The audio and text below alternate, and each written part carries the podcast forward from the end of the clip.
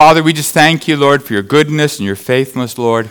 And I just pray, Father, your Holy Spirit would just lead us and guide us right now, just to hear from you, Father. To hear, Lord, what you would want to speak to myself and to each one of us, Father, as we turn to your word. Amen. So this week, we're looking at Understanding Faith, Part 3, Persevering Faith. And the reason this is Part 3 is last time I spoke was Part 2.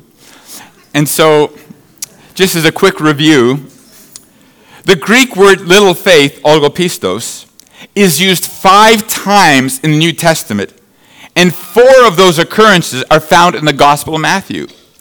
In each occurrence, Christ showed his disciples area, areas where their faith still lacked the depth and maturity necessary to withstand the rigors, challenges, and trials of life.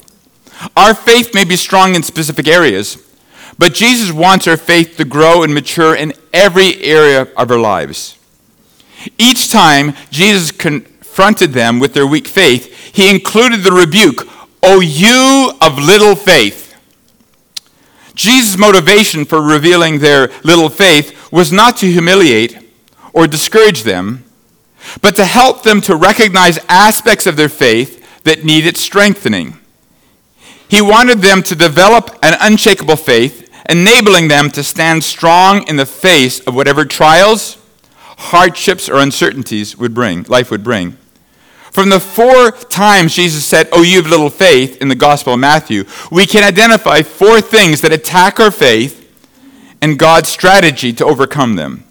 And there are four aspects to faith, and each one releases God's glory. There's creative faith.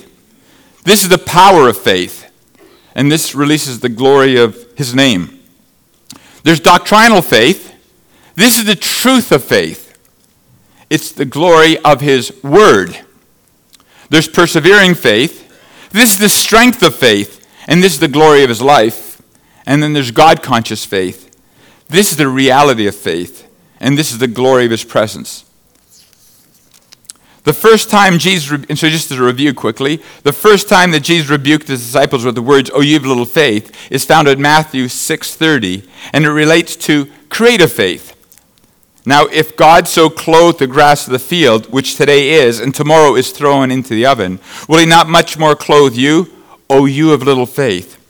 Through creative faith, God's provision is released in our lives, whether through miracles, healings, or his divine supply for those areas where we're experiencing lack. Creative faith releases the glory of his name as we testify to God's faithfulness and the miraculous provision to those around us. God's name is glorified in the sight of both believers and unbelievers. So when God does something supernatural and you share that with somebody, God is glorified. They go, wow. Whether it's a healing, whether it's a supernatural provision. The opposition that comes against creative faith is error of vision. Error of vision occurs when we turn our eyes away from God and His divine provision and focus on our lack or the apparent impossibility of the circumstances we face. It is evident from reading the context of the reproof, O you of little faith, in Matthew chapter 6, that it contains a warning against worry. Of the six times the Greek word for worry is used in the Gospel of Matthew, five of those occurrences are found in Matthew chapter 6 in relationship to, oh, you have little faith. Worry is the enemy that attacks us so we're unable to operate in creative faith. Worry causes us to forget God's faithfulness and to focus on our lack.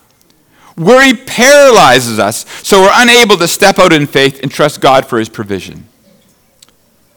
The second aspect of, doc- of faith is doctrinal faith. The opposition that comes against doctrinal faith is error of doctrine. Doctrinal faith releases the glory of His Word. When we understand and correctly apply God's Word to our lives, we demonstrate the glory of His Word so the entire world can witness the life changing message of the gospel of Jesus Christ at work within us. In other words, when you understand God's Word properly and you apply it, people say, What happened to you? How have you changed? You know, and that gives glory to God's word. Wrong doctrine always brings confusion and disgrace to God's word. In Matthew 16, Jesus warned his disciples of the wrong doctrine of the Pharisees and Sadducees with the words, Take heed and beware of the leaven of the Pharisees and Sadducees. However, his disciples misunderstood Jesus' warning and thought he was speaking about bread. Then Jesus rebuked his disciples with the words, O you of little faith. Finally, Jesus' disciples understood that he wasn't warning them against bread, but the error of doctrine which had corrupted the Jewish religious leaders. Matthew 6:12. Then they understood that he did not tell them to beware of the leaven of, the, of bread, but of the doctrine of the Pharisees and Sadducees. The leaven of doctrine that Jesus was referring to is anything that corrupts, misconstrues, or adulterates God's word. Pure and unleavened doctrine is always Christ centered. It is always Christ centered. If you hear doctrine and it's not Christ centered, even if it contains truth, it's leavened. John 12, 32. And I, if I am lifted up from the earth, will draw all people to myself. Unleavened doctrine always draws people to Christ. You know, the Pharisees, one of their leaven, they want to draw people to themselves. That's where it was leavened. But there's different. So we looked at that last time. So today, we're going to look at the third aspect of faith, which is persevering faith. Persevering faith results in the glory of his life as the life of Jesus is manifest through his followers who are consistently led by the Spirit not by the flesh. When a believer lacks persevering faith, it results in error of lifestyle. Matthew chapter 14 contains a third rebuke, O you of little faith, which speaks of persevering faith.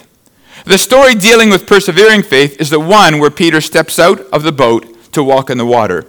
Previously to this, previous to this story, Jesus fed the 5,000 with five loaves of bread and two fish. So let's look at that quickly. Matthew 14, starting at verse 16. And Jesus said to them, They do not need to go away. You give them something to eat. And they said to him, We have here only five loaves and two fish. And he said, Bring them here to me. Then he commanded the multitudes to sit down on the grass. And he took the five loaves and two fish, and looking up to heaven, he blessed and broke and gave the loaves to the disciples, and the disciples gave to the multitudes. So they all ate and were filled, and they took up twelve baskets full of the fragments that remained. In the story of the feeding of the 5,000, we find an example of both creative faith and doctrinal faith. First, there was a lack of provision. The people followed Jesus into a deserted place and spent the entire day with him. In the evening, they found themselves without food. While Jesus' disciples recognized the needs of the people, they failed to recognize that God was able and willing to supply their needs. Matthew 15, verse 14, uh, 14 15. And when it was evening, the disciples came to him and saying, This is a deserted place, and the hour is already late. Send the multitude away that they may go into the village and buy themselves food. So they saw the lack, but now they didn't they failed to see the provision. And before you can ever see God's provision, you need to experience lack. We see an example of creative faith in operation as Jesus took five small loaves and two fish. He looked up to his Father in heaven prayed, and then distributed them until all were fully satisfied with the provision they miraculously received. He took the five loaves and the two fish and looked up to heaven, and he blessed and broke and gave the loaves to the disciples, and the disciples gave to the multitudes. So they all ate and were filled. In this story, we also see an aspect of doctrinal faith. Through Jesus' deep concern for the welfare of the people and his supernatural provision, he provided insight into the loving and faithful nature and character of God. So by his actions, they learned something about God's nature and character. God meets our needs as we faithfully turn to him in prayer. Doctrinal faith is also seen as Jesus is revealed as the source and central figure of God's provision. Jesus was the one who, took the five loaves and the two fish, and looking up to heaven, he blessed and he broke and he gave the loaves to his disciples. Although the disciples distributed the loaves and the fish to the people, they only gave what they had already directly received from Jesus' hands. When we give to others, we always need to remember that what we give, what we give comes directly from God. If we fail to seek God for wisdom or provision, we will find ourselves unable to truly meet the needs of those around us. You know, when we want to say something to someone, to give them a word of encouragement, we need to pray and say, God, what do you want me to say? What is the thing that you'd want to share? And even every week as I pray and I seek the Lord, I'm trying to hear, God, what do you want me to share? What do you want to share with the people? Doctrinal faith is remembering everything we received is because of what Jesus Christ has done for us and comes from him and is for his glory. That's doctrinal faith. It's always from Jesus and it's for his glory. So now continuing in Matthew 14, verse 21. Now those who had eaten were about 5,000 men, besides women and children. Immediately, Jesus made his disciples get into the boat and go before him to the other side while he sent the multitudes away. And when he had sent the multitudes away, he went up on the mountain by himself to pray. Now, when evening came, he was alone there. But the boat was now in the middle of the sea, tossed by the waves, for the wind was contrary. Now, in the fourth watch of the night, Jesus went to them, walking on the sea. And when the disciples saw him walking on the sea, they were troubled, saying, It is a ghost, and they cried out for fear. But immediately Jesus spoke to them, saying, Be of good cheer, it is I, do not be afraid. And Peter answered him and said, Lord, if it is you, command me to come to you on the water. So he said, Come. And when Peter had come down out of the boat, he walked in the water to go to Jesus. And when he saw that the wind was boisterous, he was afraid and beginning to sink, he cried out, saying, Lord, save me! And immediately Jesus stretched out his hand and caught him and said to him, O you of little faith, why did you doubt? So now let's just sort of unpack the story. Verse 21 again.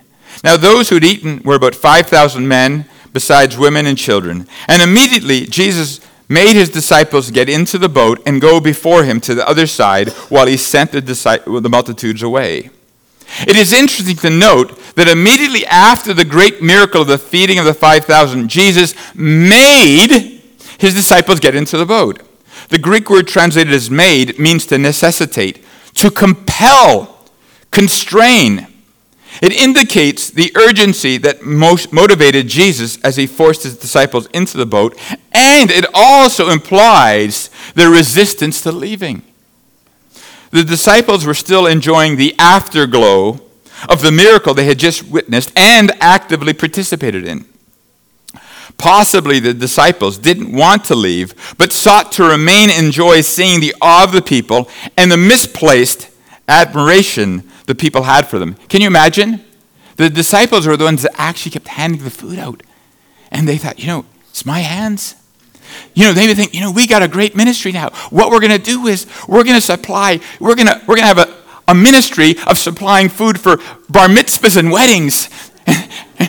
have a miraculous wedding and bar mitzvah. Just give this phone number a call. So who knows what they were thinking? Wow, look at how we've been used this miracle. And Jesus said, Get into the boat. No, no, no. Get into the boat.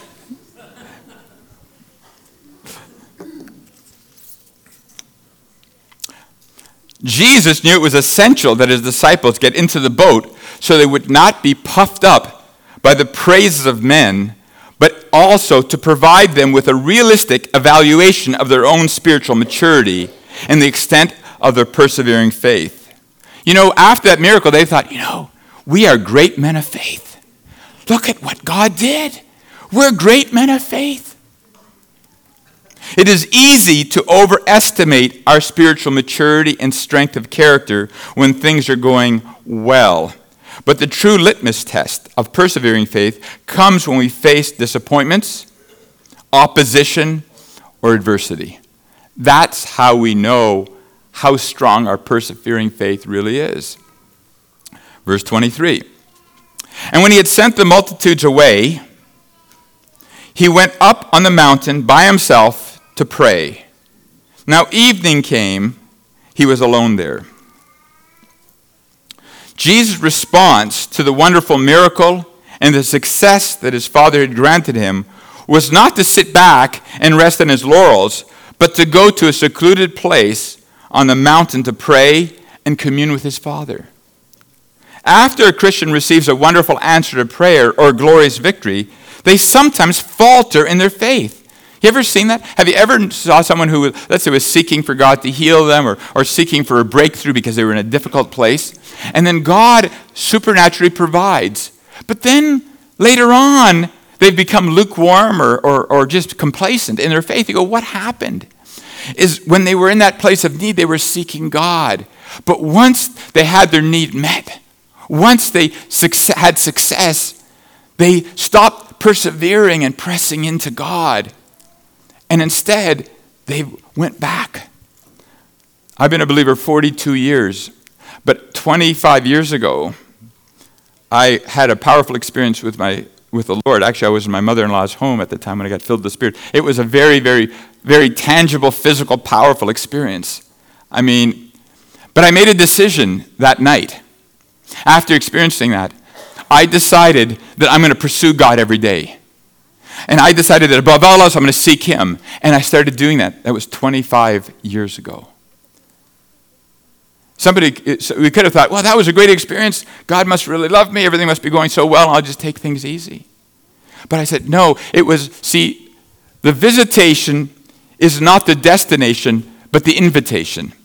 The visitation is not the destination, but the invitation. But many times when people have an encounter with God, they think, oh, I've arrived. It's wonderful. God did that. No, God is inviting you now to take that experience and press into Him and grow in your relationship with Him.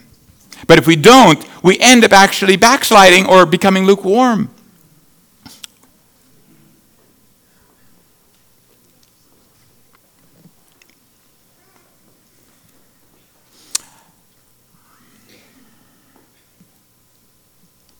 we must be careful that we do not become so satisfied with what we have already achieved or what God has already done that we make no further effort to press into God or to seek further and to enrich our relationship with Christ. Jesus' response, no matter what the circumstances or what had taken place, whether easy or difficult, was always uh, to spend time with his Father in prayer. That was his response always. Jesus exhibited persevering faith and a consistency in his relationship with his Father. Jesus is the perfect example of persevering faith. I love this from Isaiah 42 4.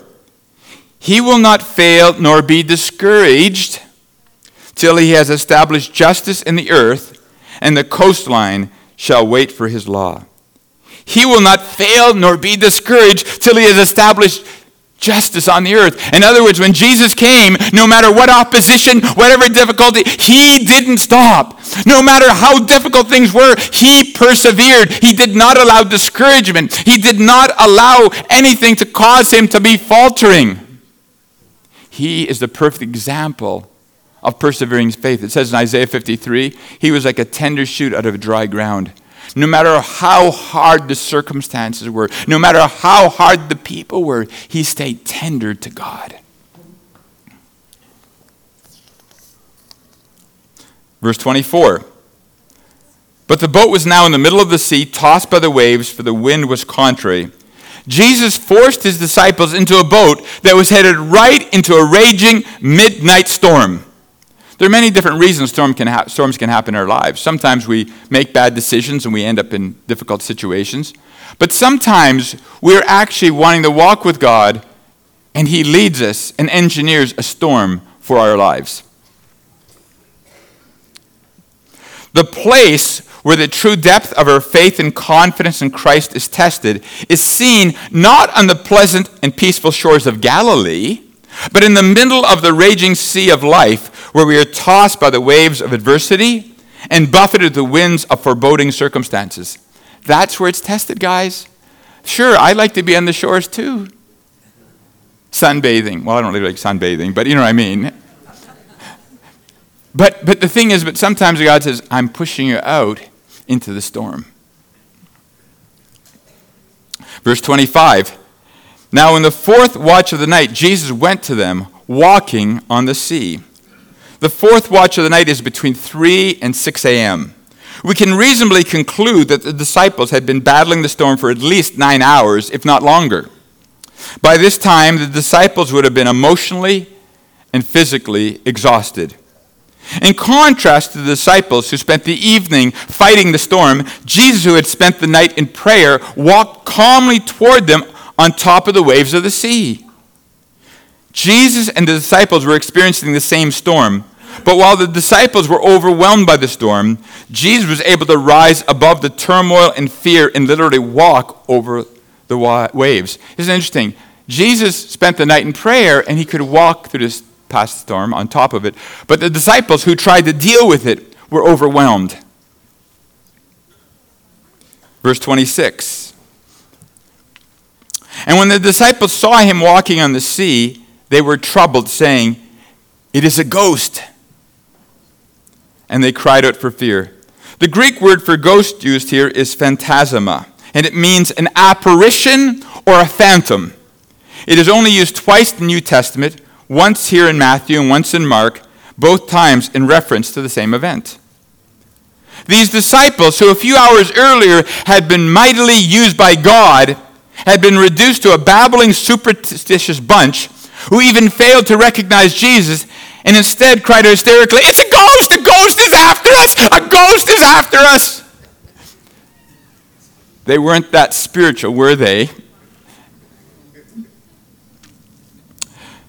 Their faith evaporated as they found themselves in the midst of the storm. Although a few short, hours before, they experienced creative faith, and even to some extent, doctrinal faith, they clearly lacked persevering faith. It is in the midst of the storms of life that persevering faith is developed and tested. When we are fearful and overcome by the circumstance of life, we will fail to even recognize that Jesus with us. When you ever get it where you get so much overwhelmed by circumstance that the reality of Jesus seems like a million miles away. Verse 27. But immediately Jesus spoke to them, saying, Be of good cheer, it is I, do not be afraid. Immediately, Jesus sought to help them overcome the waves of fear that were swamping their hearts by identifying himself and exhorting them to be courageous. I can imagine later, when everything calmed down, how foolish they would have felt looking at Jesus, thinking they were screaming at him, A ghost, a ghost, right? But when we are in the midst of fear, we act very foolish, and we've all done that. Verse 28. And Peter answered him and said, Lord, if it is you, command me to come to you on the water. And he said, Come. And when Peter had come down on, out of the boat, he walked in the water to go to Jesus. Peter was the first of the disciples to recover by turning his attention to Jesus. Peter demonstrated creative faith by le- believing that if Jesus could walk on the waves of the raging sea, that Jesus could empower him to do the same.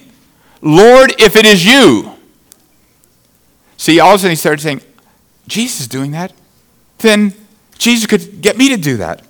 As Peter watched Jesus walk on the raging waves of the storm, his creative faith blossomed, and he believed that this same Jesus who healed the sick, delivered the demon possessed, and fed the 5,000 could empower him to do the same. Peter also demonstrated doctrinal faith by realizing that the power and authority did not lie with himself, but with Jesus and his word. Lord, if it is you, command me to come to you on the water. 1 John 5 14 and 15. Now, this is the confidence that we have in him that if we ask anything according to his will, he hears us. And if we know that he hears us, whatever we ask, we know that we have the petitions that we've asked of him. Doctrinal faith is knowing his will by knowing his word and not being self willed nor acting presumptuously, but prayerfully acting in accordance with His word. Some people mistakenly believe that if I just believe hard enough, then it will happen. However, our prayers and our desires must be in alignment with God's will and God's purposes for them to be effective. James 4 3. You ask and do not receive because you ask amiss, that you may spend it on your pleasures. In other words, some people uh, get very disappointed with God because they think, I've been asking for this and God did not answer me. He did not provide what I needed or wanted. But it's because they didn't know what they needed and what they wanted wasn't what God had prepared. One time I remember meeting a pastor from another country and he told me that it doesn't work. I go, what? He said, you know, he he there was a piece of property, and it was a third world country, that he was praying for that he could buy so he could build a church on it. So he used to walk around that property for like, I think, every week. And for about 10 years, every time he'd walk around once a week, he'd pray that God, I, I'm claiming this property. Well, after 10 years, somebody else bought it and built something else on it. And he said, so God didn't, wasn't faithful to his word. But I said to him, but, but did you ever ask if that was God's will for you to have that property to build the church? You know, we prayed for every one of these properties, and we got every one. But you know why? God, first of all, showed us. I remember it was in 2001, the Lord showed a vision that we would own that strip bar. So for two years, every time I drove that, by that strip bar, I prayed, God, one day that'll be ours. I just, but, and then two years later it happened. But the reason the prayers were effective is it was God's will. He showed us His will, and then He wanted us to pray into His will. But if I would pray about getting it and it wasn't God's will, nothing would have happened. I remember I went to a uh, pastor's prayer breakfast about a, two weeks after we bought the strip bar. It was in the front page of the newspaper. You know, church buys strip bar. It made the front page. And one pastor you know, said, how, how do you rate getting your picture in the newspaper? I said, Will you buy your strip bar? You can have your picture in the paper too. but the point is that God revealed His will and then we chose to pray into it. But if you're praying about stuff and it's not God's will, you're going to be disappointed. So we need to know God's will. We always pray for healing because we know God heals. We don't know how or when, but we can pray.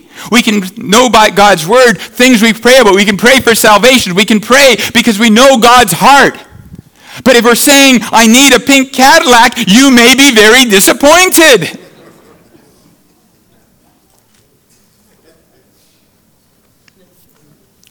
Peter did not act presumptuously or rashly, but looked to Jesus to say the word. For Peter to be able to step out of the boat and walk in the water required several things to happen. Jesus had to speak the word, and Peter had to hear Jesus speak the word. And Peter had to obey the word. Peter could only hear Jesus speak the word above the raging storm if his full attention was on Jesus. Remember, there was a huge storm going on, all the wind and the waves. So, for G- Peter to hear Jesus' word, he had to focus on Jesus to hear that word. When we're in a storm and we're fearful and we're overwhelmed by this and that, we can't hear what Jesus is saying to us. So we need to stop focusing on the storm and focus on Jesus and listen to what he is going to say.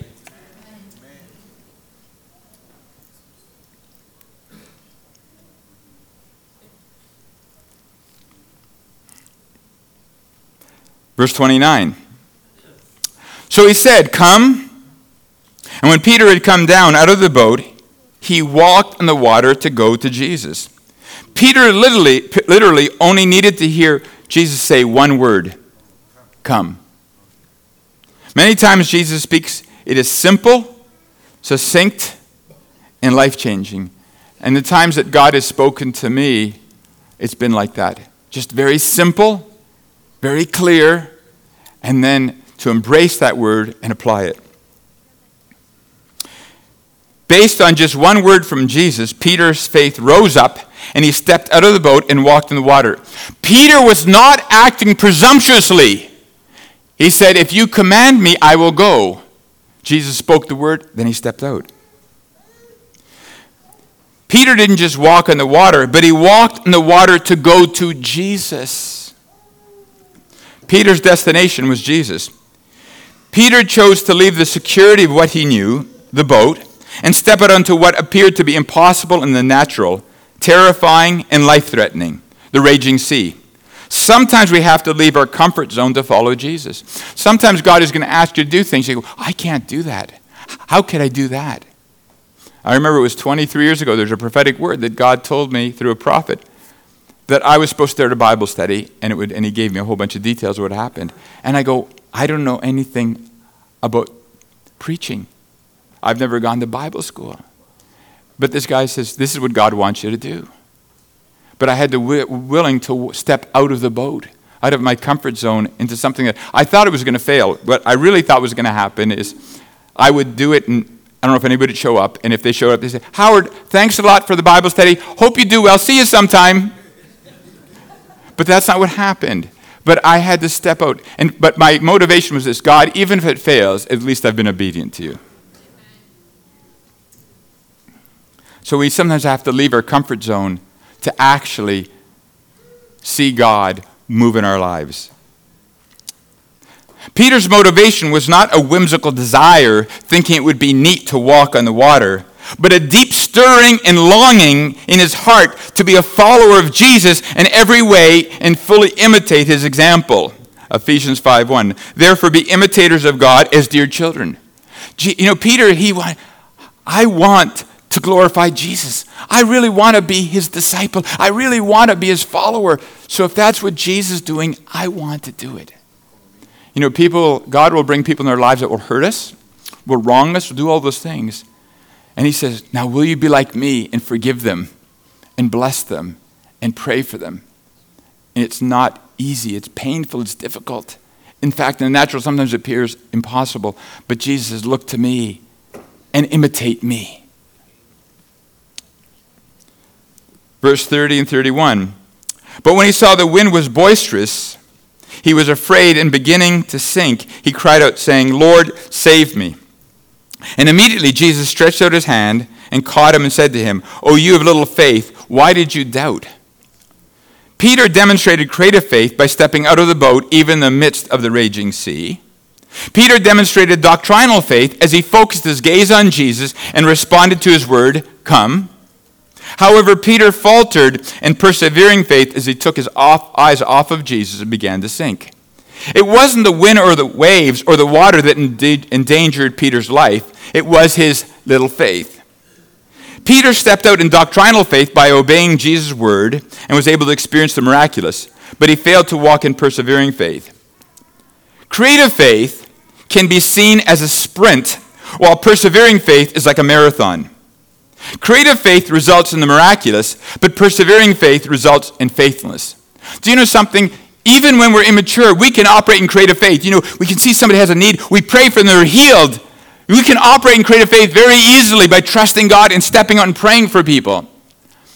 But persevering faith requires time to develop.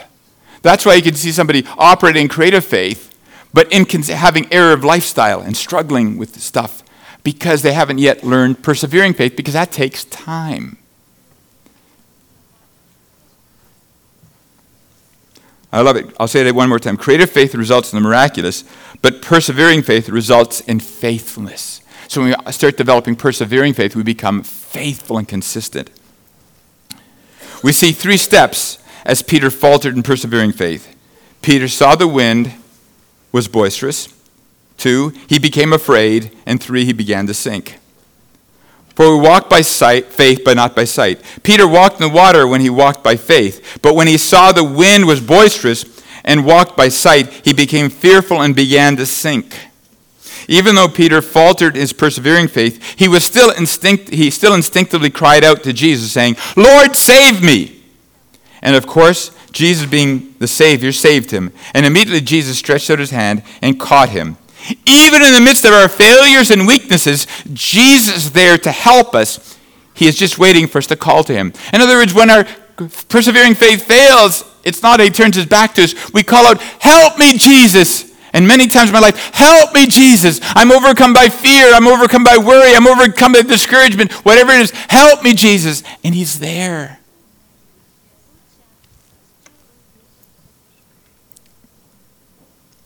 However, even while Jesus was rescuing Peter from drowning in the sea, he rebuked him with the words, O you of little faith, why did you doubt? Of course, there are many ways one could respond to Jesus' rebuke. One could respond in self justification. The waves, the winds, and the storm were, were furious. And I'm, I'm only human, of course. I was overcome with fear and doubts. However, such a response magnifies the weakness of the human condition and diminishes the true greatness of Jesus to make us overcomers. Such a response sets up a life, uh, uh, sets us up to live a defeated life. Self justification destroys any incentive to grow in our faith and leaves us anchored in the status quo. Do you know when somebody says, You know, who am I that God would use me? I'm so weak, I'm so insignificant. That sounds humble. That is the most arrogant statement a person can make. What they're saying is, my weakness and insignificance is even greater than God's greatness. That God is not great enough to use me. That is so arrogant. But we should say, God can use me. Whatever God wants to do in my life, He can do. Because I can do all things through Christ who strengthens me. That is true humility, saying that my weakness is less than God's grace and glory and mercy and strength. And that He can cause me to not, over, not only overcome, but fulfill everything He has planned for my life. It is our confidence and faith in Christ's love and faithfulness that enables us to be overcomers by walking in persevering faith.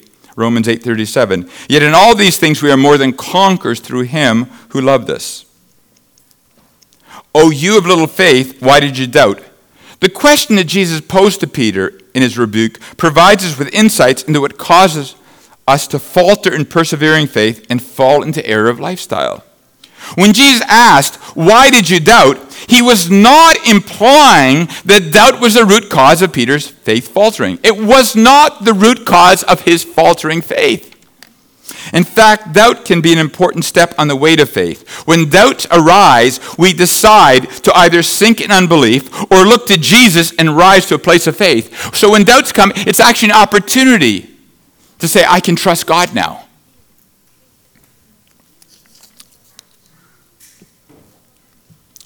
Jesus was asking Peter to think and consider what had caused him to give in to doubt in the first place so he could avoid the same pitfall in the future.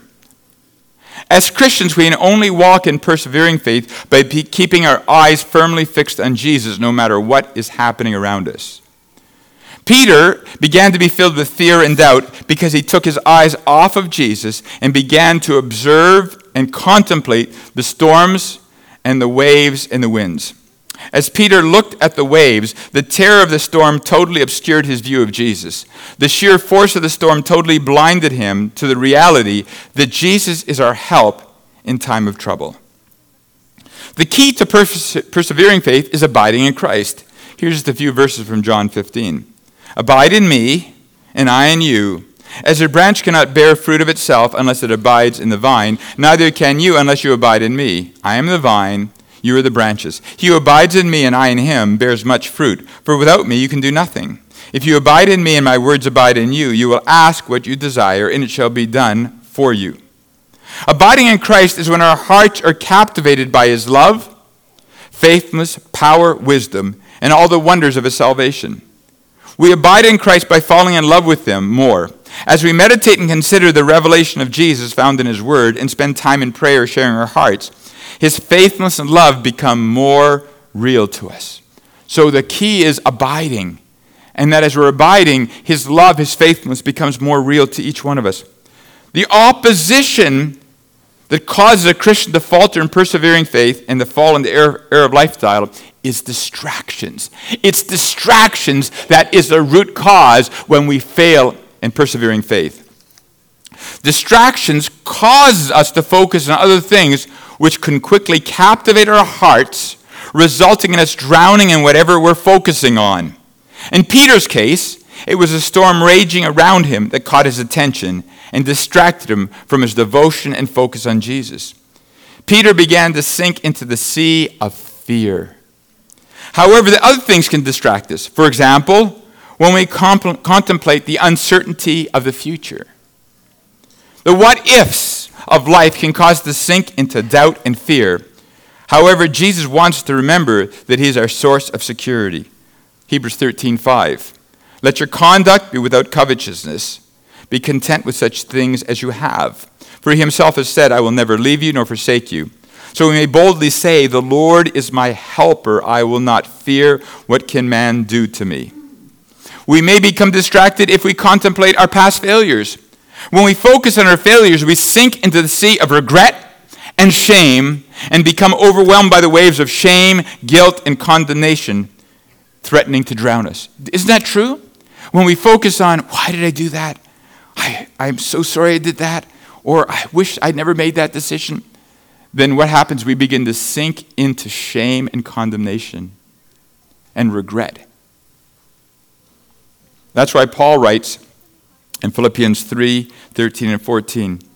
Brethren, I do not count myself to have apprehended, but one thing I do, forgetting those things which are behind and reaching forward to those things which are ahead, I press toward the goal for the prize of the upward calling of God in Christ Jesus.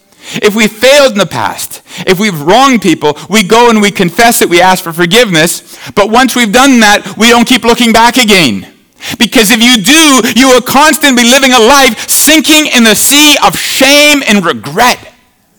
But we're saying, I'm forgiven. I will no longer look at the past, but I will forget what has happened, and I'm going to look to Jesus and walk in his way. There's no, eh, there's no one here that can ever say there's nothing they regret they've done or decided or said.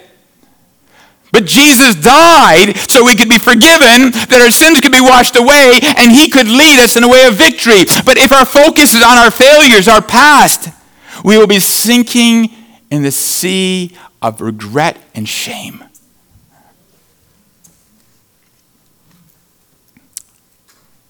We can become distracted by the, all the injustice, corruption, and evil that flourishes around us, and we become disheartened, cynical, and sink into the sea of indifference. Jesus warned us about becoming cold and indifferent. Matthew 24 12. And because lawlessness will abound, the love of many will grow cold. We can become distracted by people who have hurt us, betrayed us, or wronged us. We can harbor unforgiveness and resentment in our hearts. We can sink into the sea of bitterness. Hebrews 12:15 looking carefully lest anyone fall short of the grace of God lest any root of bitterness spring up cause trouble, and by this many become defiled. You can keep focusing and thinking about all the things that people have done against you. You can do that, and you will sink into the sea of bitterness. And you will spend the rest of your life in that sea of bitterness. Or you can look away from that. You can forgive them, and you can look to Jesus. You can either walk on top of the waves, or you can sink and drown in them. Many things can distract us which in themselves are not bad. They're sometimes good things, but if they become our focus, they become bad things. We can be distracted by our success and sink into the sea of pride. We can be distracted by the riches of this life and sink into the sea of covetousness. We can be distracted by comfort and pleasures and sink into the sea of lust and hedonism. There's nothing wrong with success. There's nothing wrong with riches. There's nothing wrong with comfort and pleasures. But it's wrong when it becomes our focus. A person who's caught up in lust, all he can think about is lust because he's sinking into the sea of lust. But when we keep our focus on Jesus, we can enjoy his blessings without being destroyed by those blessings. I like that. I'm going to write that down.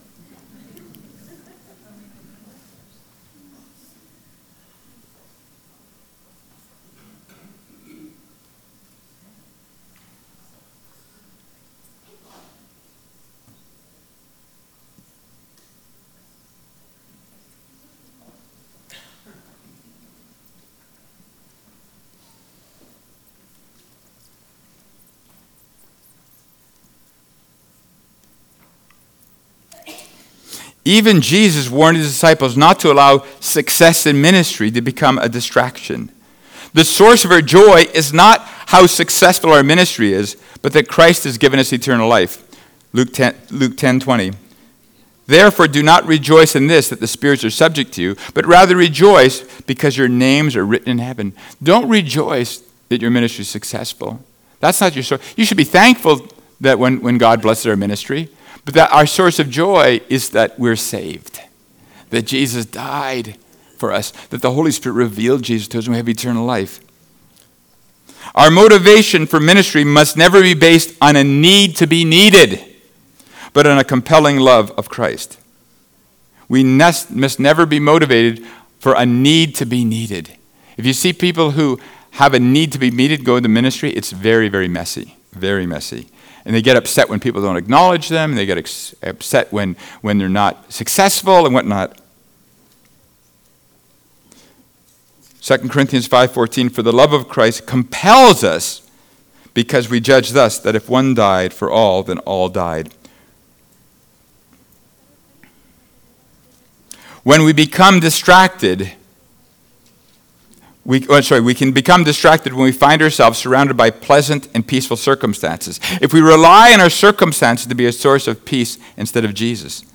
The problem with this distraction is that it ill prepares us for the coming storms of life. And storms will come. So when things are going well, you ever seen some Christians? Things are going well. I don't have to pray so much now. Things are so well. Family's doing well. This is doing well. That's doing well. So we just sort of enjoy that everything's so smooth. But we forget that there's a storm coming. Maybe it's tomorrow. Maybe it's next month. There's a storm coming. And if you think, if you're focused on how calm the sea is, you're going to be very disappointed. if we focus on the sea when it is calm, we will become overwhelmed when a storm arises or becomes unsettling when we observe a few ripples that disturb the apparent tranquility of our immediate circumstances. However, our eyes are firm, however, if our eyes are firmly fixed on Jesus during good times, or bad, then nothing will be able to shake our persevering faith. When we're having good times, when everything's peaceful, praise God, enjoy it, but keep pressing into Jesus. Keep your focus on Jesus, because if you take your focus on Jesus and look at how everything's so nice, you will falter when the storms come.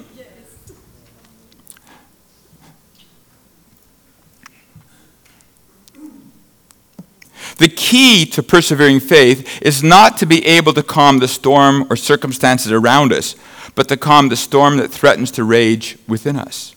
When our eyes are firmly on Jesus, no matter what storms may be raging around us, He has promised to give us a peace that passes all understanding.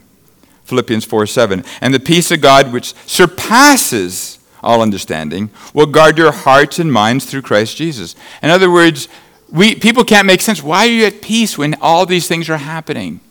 It's because of Jesus. Sometimes Christians are waiting for Jesus to calm the storm so their inner turmoil will end. But Jesus wants, to look to, wants us to look to Him so that we will find the peace that originates from knowing Him. Isaiah 26, 3. You will keep him in perfect peace, whose mind is stayed on you because he trusts in you. The word perfect peace in the Hebrew is shalom Shalom.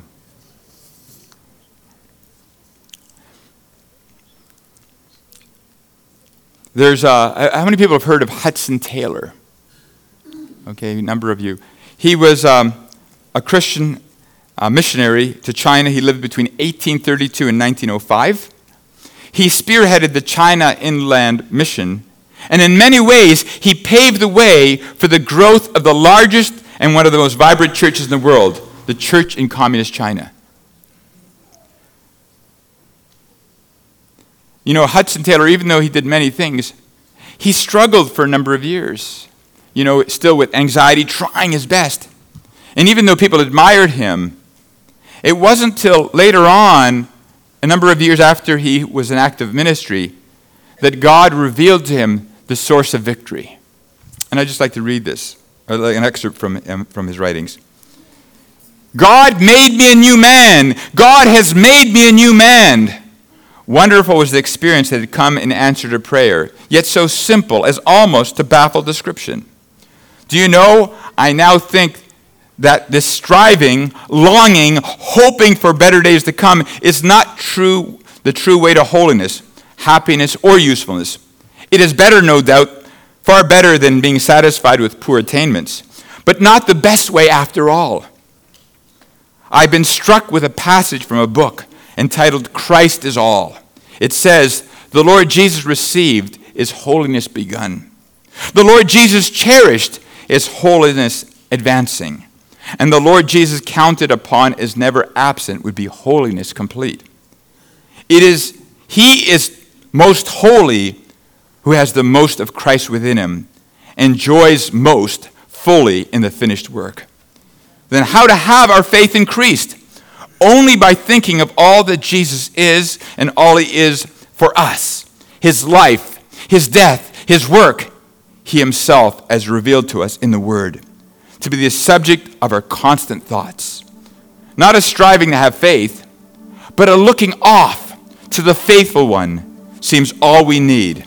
A resting in the loved one entirely for time and eternity. I looked to Jesus, and when I saw, oh, how joy flowed. It was resting in Jesus now and letting Him do the work, which makes all the difference. When He spoke, when Hudson Taylor spoke in meetings after that revelation, a new power seemed to flow from Him. And in practical things of life, a new peace possessed him. Troubles did not worry him as before. He cast everything on God in a new way and gave himself more to prayer. It was the exchanged life that had come to him, the life that is indeed no longer I. It was the reality Christ lives in me. And how great the difference. Instead of bondage, liberty. Instead of failure, quiet victory within. Instead of fear and weakness, restful sense of sufficiency in another. We can either focus on prayer and reading the Bible, or we can focus on Jesus as we pray and read the Bible. See, many times people focus on prayer, reading the Bible, and they go, I don't feel any better. The problem is, we're not to focus on prayer and reading the Bible. We're to focus on Jesus as we read the Bible. We're to focus on Jesus as we pray. That's the key. When I open the Word every time, I don't say, Well, I'm a Christian, so I guess I got to read the Bible. I open the Word saying, God, I want to hear your heart. I want to hear your heart. And when I pray, I get up and I go, I say, Thank you for salvation. Thank you for your love. I don't say, Well, I got to pray now, so let's pull out the list. I don't like phone books and I don't like lists. Right? It's just, but I just want to focus on Him. Thank you. Thank you for your love. Thank you, Jesus. Thank you, Father, for giving your own Son. Thank you for salvation. Thank you that He's resurrected. Thank you that I'm forgiven. And thank you, Lord, that you're going to take my life, even where I'm broken, even where I'm weak, and you're going to make it for your glory. And I begin to pray out for those that God puts in my heart. Persevering faith is living a life of holiness being fully consecrated to Jesus. Every time we fail, it is because we've taken our eyes off Jesus. Every time we fail, it's because we've taken our eyes off Jesus, whether it's been a moment or a month. The way we encourage Christians and help them develop persevering faith is to point them to Jesus and remind them to keep their gaze and attention fully upon Him and His Word. You know, people come to me and say, oh, I'm struggling with this. Well, let's just get together and let's look to Jesus. Let's look to his word. When we find ourselves in one of the storms of life, instead of begrudging our circumstances or complaining how life is unfair, see it as an opportunity to grow in persevering faith and a relationship with Jesus Christ. When you're going through a storm, when things aren't working out the way you want, when you're discontent, why did this have to happen? Why didn't this work out? See it as an opportunity that God, I can learn to focus on you and not be distracted by what is bothering me or what is not working out the way I want.